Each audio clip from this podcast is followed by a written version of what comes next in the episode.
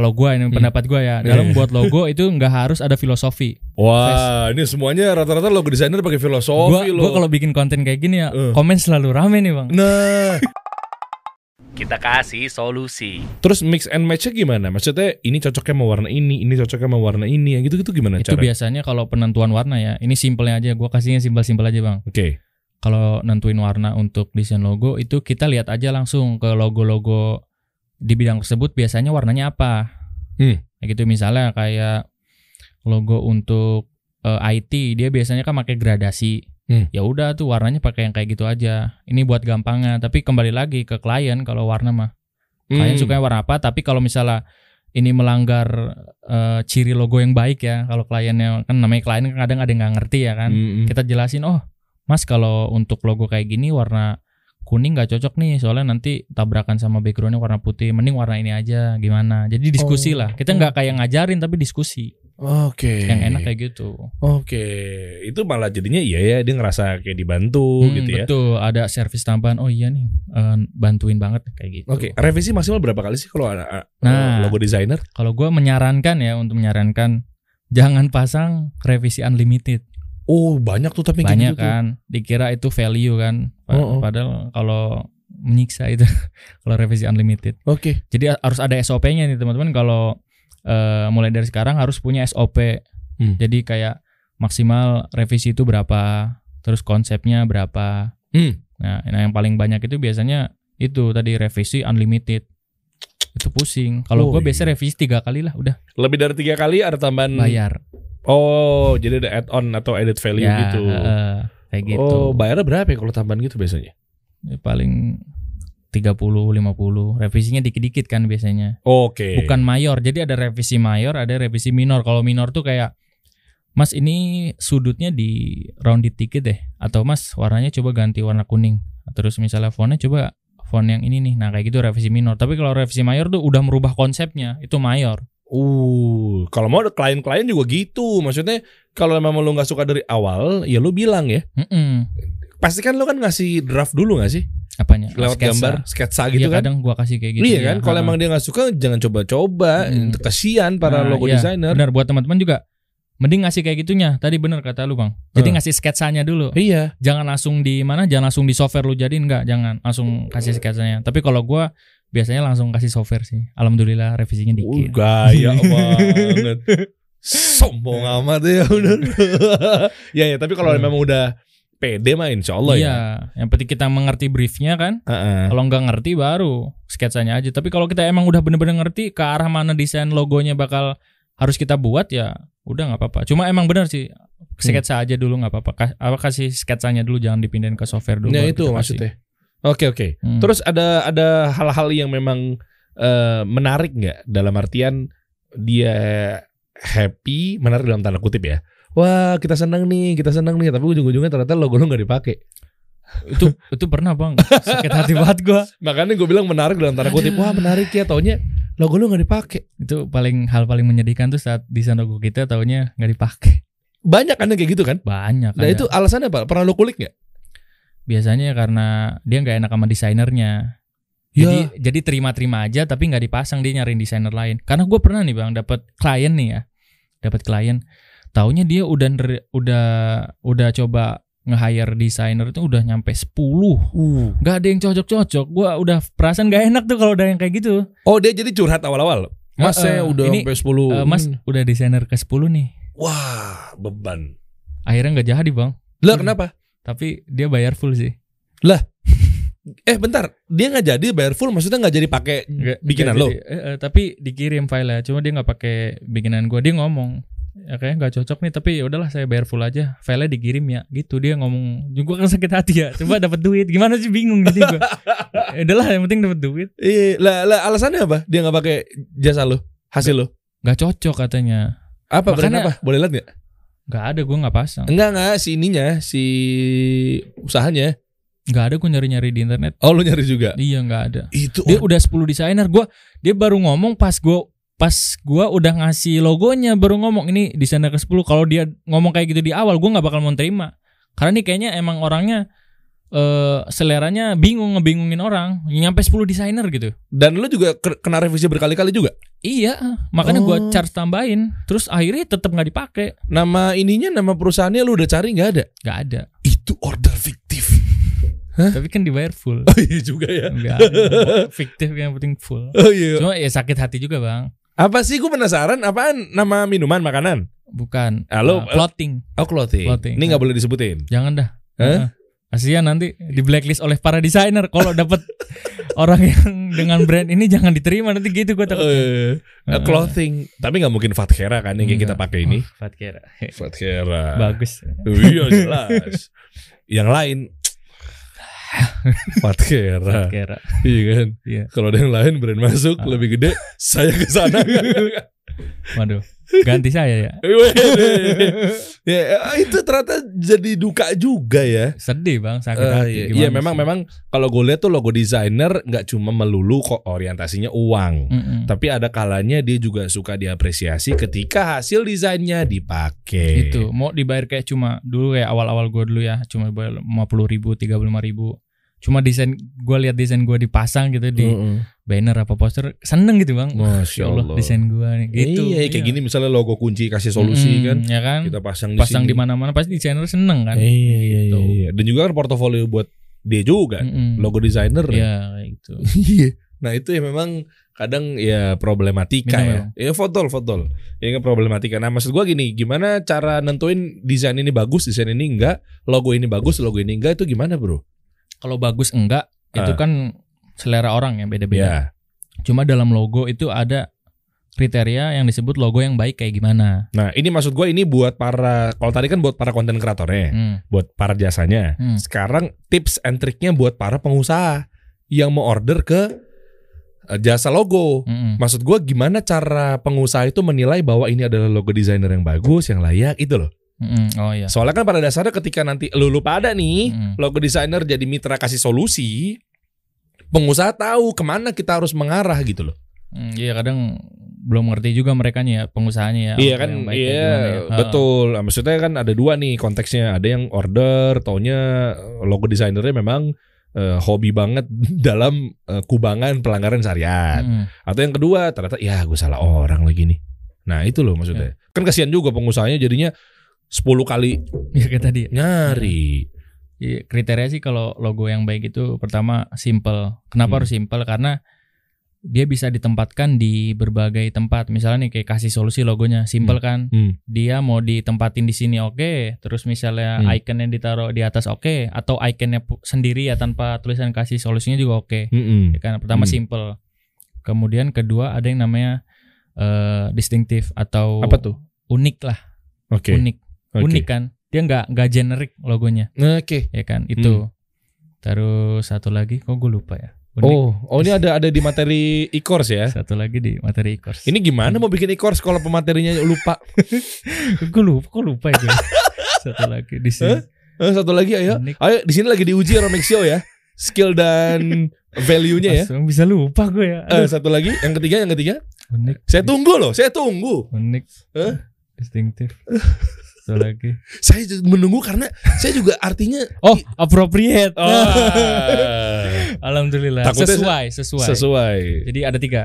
Unik, apa? Simple, unik, sama appropriate atau sesuai. Hmm. Maksudnya sesuai itu gini.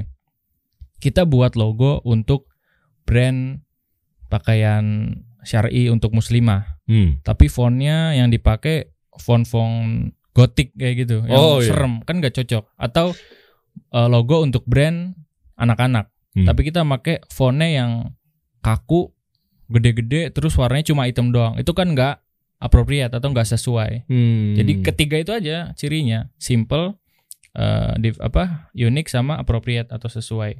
Karena kalau logo nih cuma unik sama eh, tadi eh, unik sama simple, tapi nggak appropriate sesuai ya buat apa logonya, ya kan? Oke. Eh, Oke.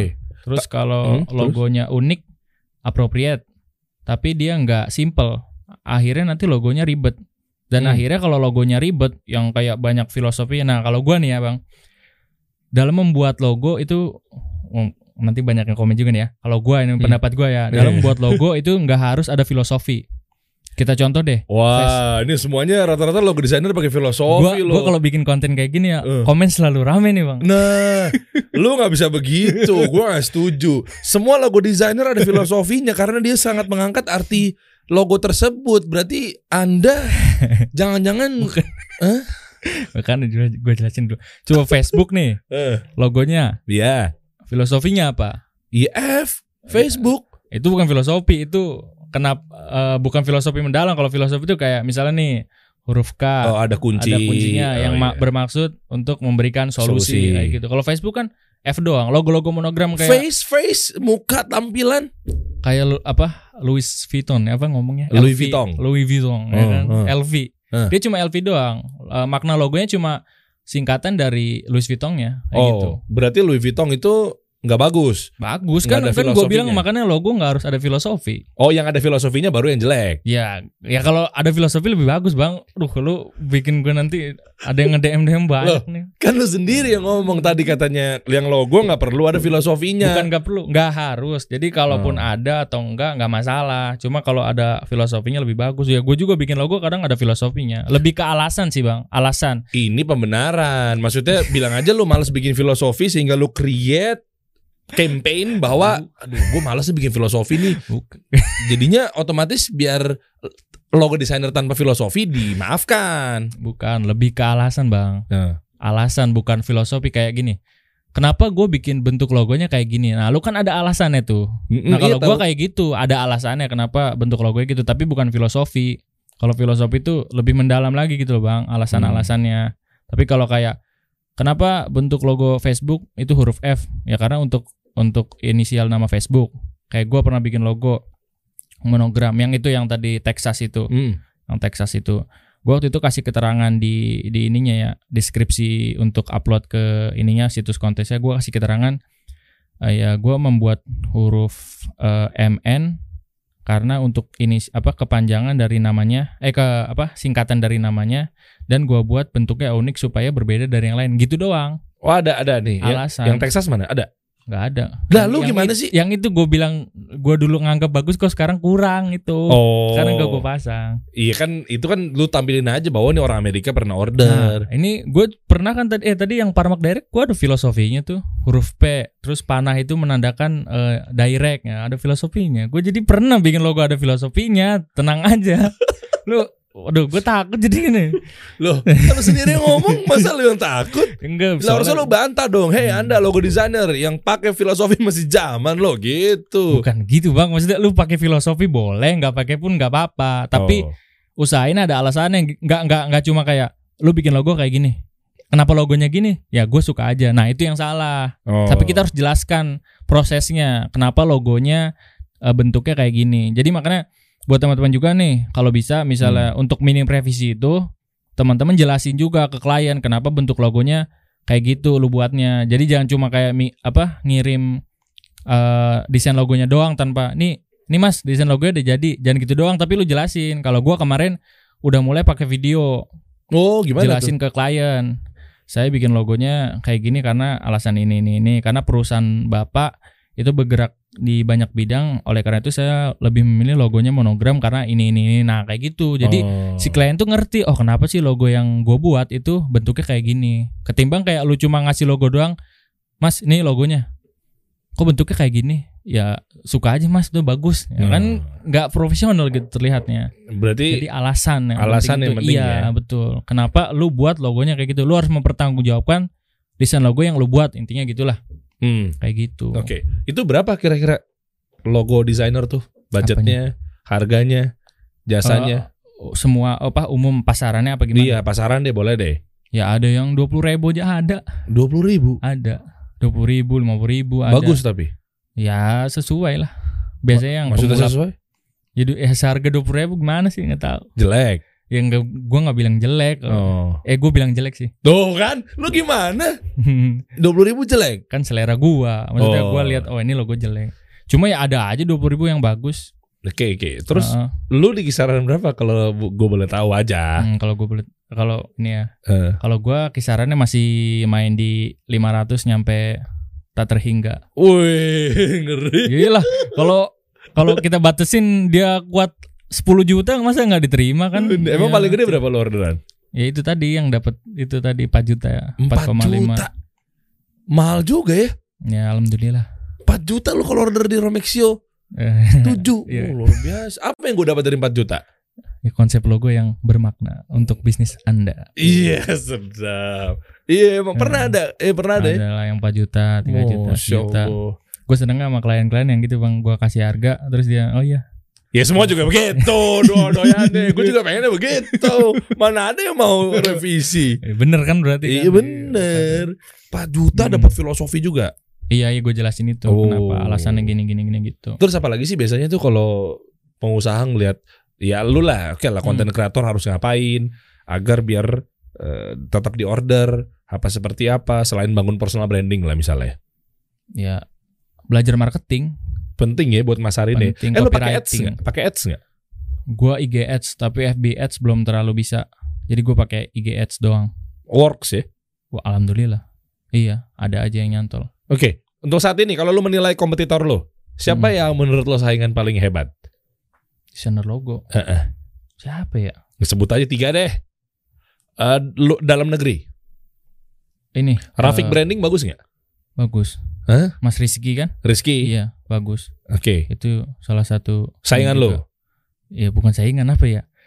Enggak, lu mah. Kan Iya, gue bener nanya. sih. Gue nanya. Iya sih, ya sama-sama desainer logo kan. Eh. Berkompetisi kan ya. Apalagi lu sama-sama niche marketnya adalah muslim yang uh, Ya. udah pada ngaji, yang udah pada paham Ah. syariat. Rafik, Rizky Rafik branding bagus. Iya, bagus. Saingan lu kan? Heeh. Oke. Terus kalau Indonesia, desainer logo Indonesia tuh ya, ya Bang Rio Purba. Rio Purba. Ya kan, bagus-bagus tuh. Bagus tuh, dia di Medan tapi ya. Nah, satu lagi, Bang. Siapa? Eh, Mas Rianda di grup Salaf Salafi Designer ada juga. Yang, Rianda. yang kemarin di ini Bang Reda Memorabilia Design. Oh, gak tahu gua. Nah, nggak tahu ya. Nah, itu monogramnya bagus-bagus tuh. Oh iya. Itu kliennya juga dari luar-luar, luar negeri tuh. Oh, Masya Allah. Itu bagus tuh, saingan lo juga. Mm. Lebih bag- lo lo lebih takut sama siapa nih kompetitor ini? Semuanya lebih gede dari gua semua itu. Oh iya, era eh si Rizky pernah duduk di sini. Mm-mm. Iya kan? Mm-mm. Berarti gimana cara ngakalin agar bisa bersaing sehat sama mereka? Lu buat yang unik misalnya atau seperti apa? Positioning. Positioningnya ya. Kalau kita positioning kan kita beda dari dia. Kayak misalnya eh, tadi Mas Rianda, dia itu kan positioningnya logo monogram, Hmm. monogram kan. Terus kalau Mas Rafik, eh apa Mas Rizky Rafik Branding dia kan untuk UMKM, Hmm. kayak gitu ya. Gua tinggal cari aja. Berarti yang beda dari mereka apa? Oh gua untuk minimalis, logo-logonya yang minimalis sama simple, Oh, lu lebih fokus yang simpel-simpel minimalis ya. Berarti Hmm. artinya kedua yang tadi ribet-ribet ya. bukan ribet. Oh. Stylenya dia monogram beda bang. Oh, Lu iya. mancing-mancing. Enggak, gue Mancing keributan netizen. Gue netizen. Gue cuma na ya Allah, gue cuma nanya. Gue Ya, cuma meluapkan apa? Nanyanya bahaya ngeri bocah. Bukan mereka yang enggak simpel logonya, Oh, bukan ribut. Jadi bukan. memang mereka fokusnya beda aja. beda jenis logonya, beda stylenya, Oh. beda target marketnya juga kan kayak tadi Mas Rizky target marketnya UMKM kan, Ya. kalau gua beda kayak gitu. Lu berarti lebih kayak yang orang kantoran misalnya. Mm-mm, yang logo-logo simpel gitu kan butuhnya orang-orang yang Perusahaan-perusahaan. ya? perusahaan-perusahaan, iya. Lu Kayak mantap. gitu. Tapi tahu gak sih mereka-mereka berapa bayarannya? Kurang tahu gua. Nggak Kira-kira? pernah, nggak pernah nyari-nyari tahu. Tapi biasanya di atas satu jutaan tuh Ush, main juga. ya. mereka. Kalian Oh. tuh ada komunitasnya gak sih? Maksudnya salaf designer yang bikin musafir. Ya, Mas Iya kan? Musa, eh, Itu kan? Iya. Iya kan? Cuma dia di luar kota ya? iya di Jawa Timur. Iya, iya mana maksud ya? gua itu tuh komunitasnya ngapain aktivitasnya gitu loh maksud gua. Eh, ya, grup WA biasa. oh, kopdar-kopdar gitu kali ya. Eh, eh, cuma terus kayak membahas gitu-gitu saling support lah. Saling, Oke. Belum ada agenda yang kayak terstrukturnya kayak gitu, belum ada sih. Oke, PDF PDF gitu lo bikin juga gak sih buat klien-klien? Biasanya kan perlu nggak? Kalau biasanya gua kalau jasa-jasa tuh ada PDF-nya, ada red card-nya gitu. Eh buat kliennya nih, brand, Iya. brand guidelines bukan? Eh bebas red lah. Card, red card. Red card. Red card gua ada. Ada juga ya. Terus Iya. ada kayak PDF-nya juga atau mungkin apanya segala macam. PDF buat apanya nih maksudnya? Apa pun, misalnya kayak portofolio. Oh, Perlu gua, sih? Ini gua kan taruhnya ah kalau portofolio taruhnya di ini aja Behance. Oh, Behance. Iya Behance. Taruh situ aja gua. Itu ya. Iya nggak usah bikin PDF kalau gua taruh aja di Behance. Terus- Nanti kalau misalnya ada yang minta portofolio ya udah gua kasih linknya aja. Hmm. Oh iya, terus gue belajar dari lu bang. Gue pernah nanya kan ke lu ya, kalau ada klien nanya harga, jawabnya gimana? Hmm. Ya kan lu lu bilang eh, jangan langsung nanya harga, harga di akhir aja. Tapi eh, kasihnya value yang bakal dia dapat terus kayak social proof eh, portofolio lah dalam arti kalau di sini Oke. kan Oke. ya kayak gitu gua biasanya kalau ada yang nanya harga gua kasih tahu dulu eh, terima kasih udah menghubungi saya gini-gini ini portofolio logo-logonya udah saya buat terus kemudian ini juga beberapa klien yang udah memakai jasa saya terus gua sebutin tuh misalnya kayak yang tadi Permak Direct terus yang yang gede-gede yang gue sebutin Mm-mm. Habis itu baru untuk desain logo harganya paket A, Asik. paket B, paket C gitu. Jadi jangan langsung harga teman-teman. uh, Itu dia. Udah ngerti. Ngerti lah. Belajar di mana? Bang Dery. Sama-sama sekarang lu juga punya e-course juga ya? iya makanya gue bela gua ajarin di situ juga. Oh, berapa harganya? Harganya untuk sekarang itu nyampe tanggal 10 Januari Asik. eh sampai tanggal 9 Januari gua kasih 99.000 hanya untuk eh, sekarang tinggal 13 lagi nih. Oke, asik. Tanggal berapa nih sekarang kan? Tinggal tinggal 13 lagi alhamdulillah. Oh, gitu. Yang daftar udah hampir 70-an. Wow, Iya. banyak juga ya. Alhamdulillah. Berarti kalau lewat dari tanggal itu harganya normal lagi. berapa? Normal 399. Wow, murah banget. Sekarang berapa harganya? 99 ribu. Harus buru-buru tuh. Ya cepetan daftar. Keburu kehabisan. Wow. Urgensi, Iya, ya kan? iya. Bener nggak? Kalau promo harus ada urgensinya kan, supaya orang langsung transfer. Wow. Itu belajar juga. Iya. Nanti diajarin juga tuh. Iya, Oh diajarin juga cara buat ngejualin nge-closingin cepat. Eh, copywriting juga kayak Hmm. jangan langsung kayak jualan eh buka jasa desain logo, desain ini. Jangan, tapi kita harus angkat dulu problem, problem apa problemnya Eh, apa terus? apa bisnis atau pengusaha. Eh, terus? Habis itu kasih solusinya, jebret baru promosi di akhir. Jadi jangan langsung promosi. Wow. Itu gue belajar juga kayak gitu. Hanya 99 ribu udah bisa dapat Iya. semuanya tuh ya. Betul sekali. Bisa dapat harga dengan nanti lu buka usaha dihargain 30 ribu tuh jasa logonya kan dengan Ya. belajar di lu tadi. Ya enggak lah. Hah? Itu kan awal-awal gue jangan diikutin yang guanya mah. ya kalau bisa teman-teman nanti biar bisa mahal masa tiga puluh ribu doang. Iya. Jangan Kalau gitu. bisa buat nyaingin lo. Kalau kalau iya alhamdulillah. Hmm. Kalau gua kan dulu karena belum ada ilmunya, gua nggak berani juga masang harga mahal, Iya. makanya gue pasang tiga puluh ribu. ke mana tuh kalau mau daftar? Klik link yang ada di bio Romexio 7 Woi. gitu. Mumpung Simple. lagi promo ya. Iya. Mumpung di sini ya, harus manfaatkan kan. Iya. Oh, gue dimanfaatin dong. Iya, mohon maaf bang. Iya. ya mumpung dikasih tempat gimana kan? Harus memanfaatkan momen yang ada. Oke, siap. Gitu. Syukron bro ya. Hmm, apa nah. Kita kasih solusi.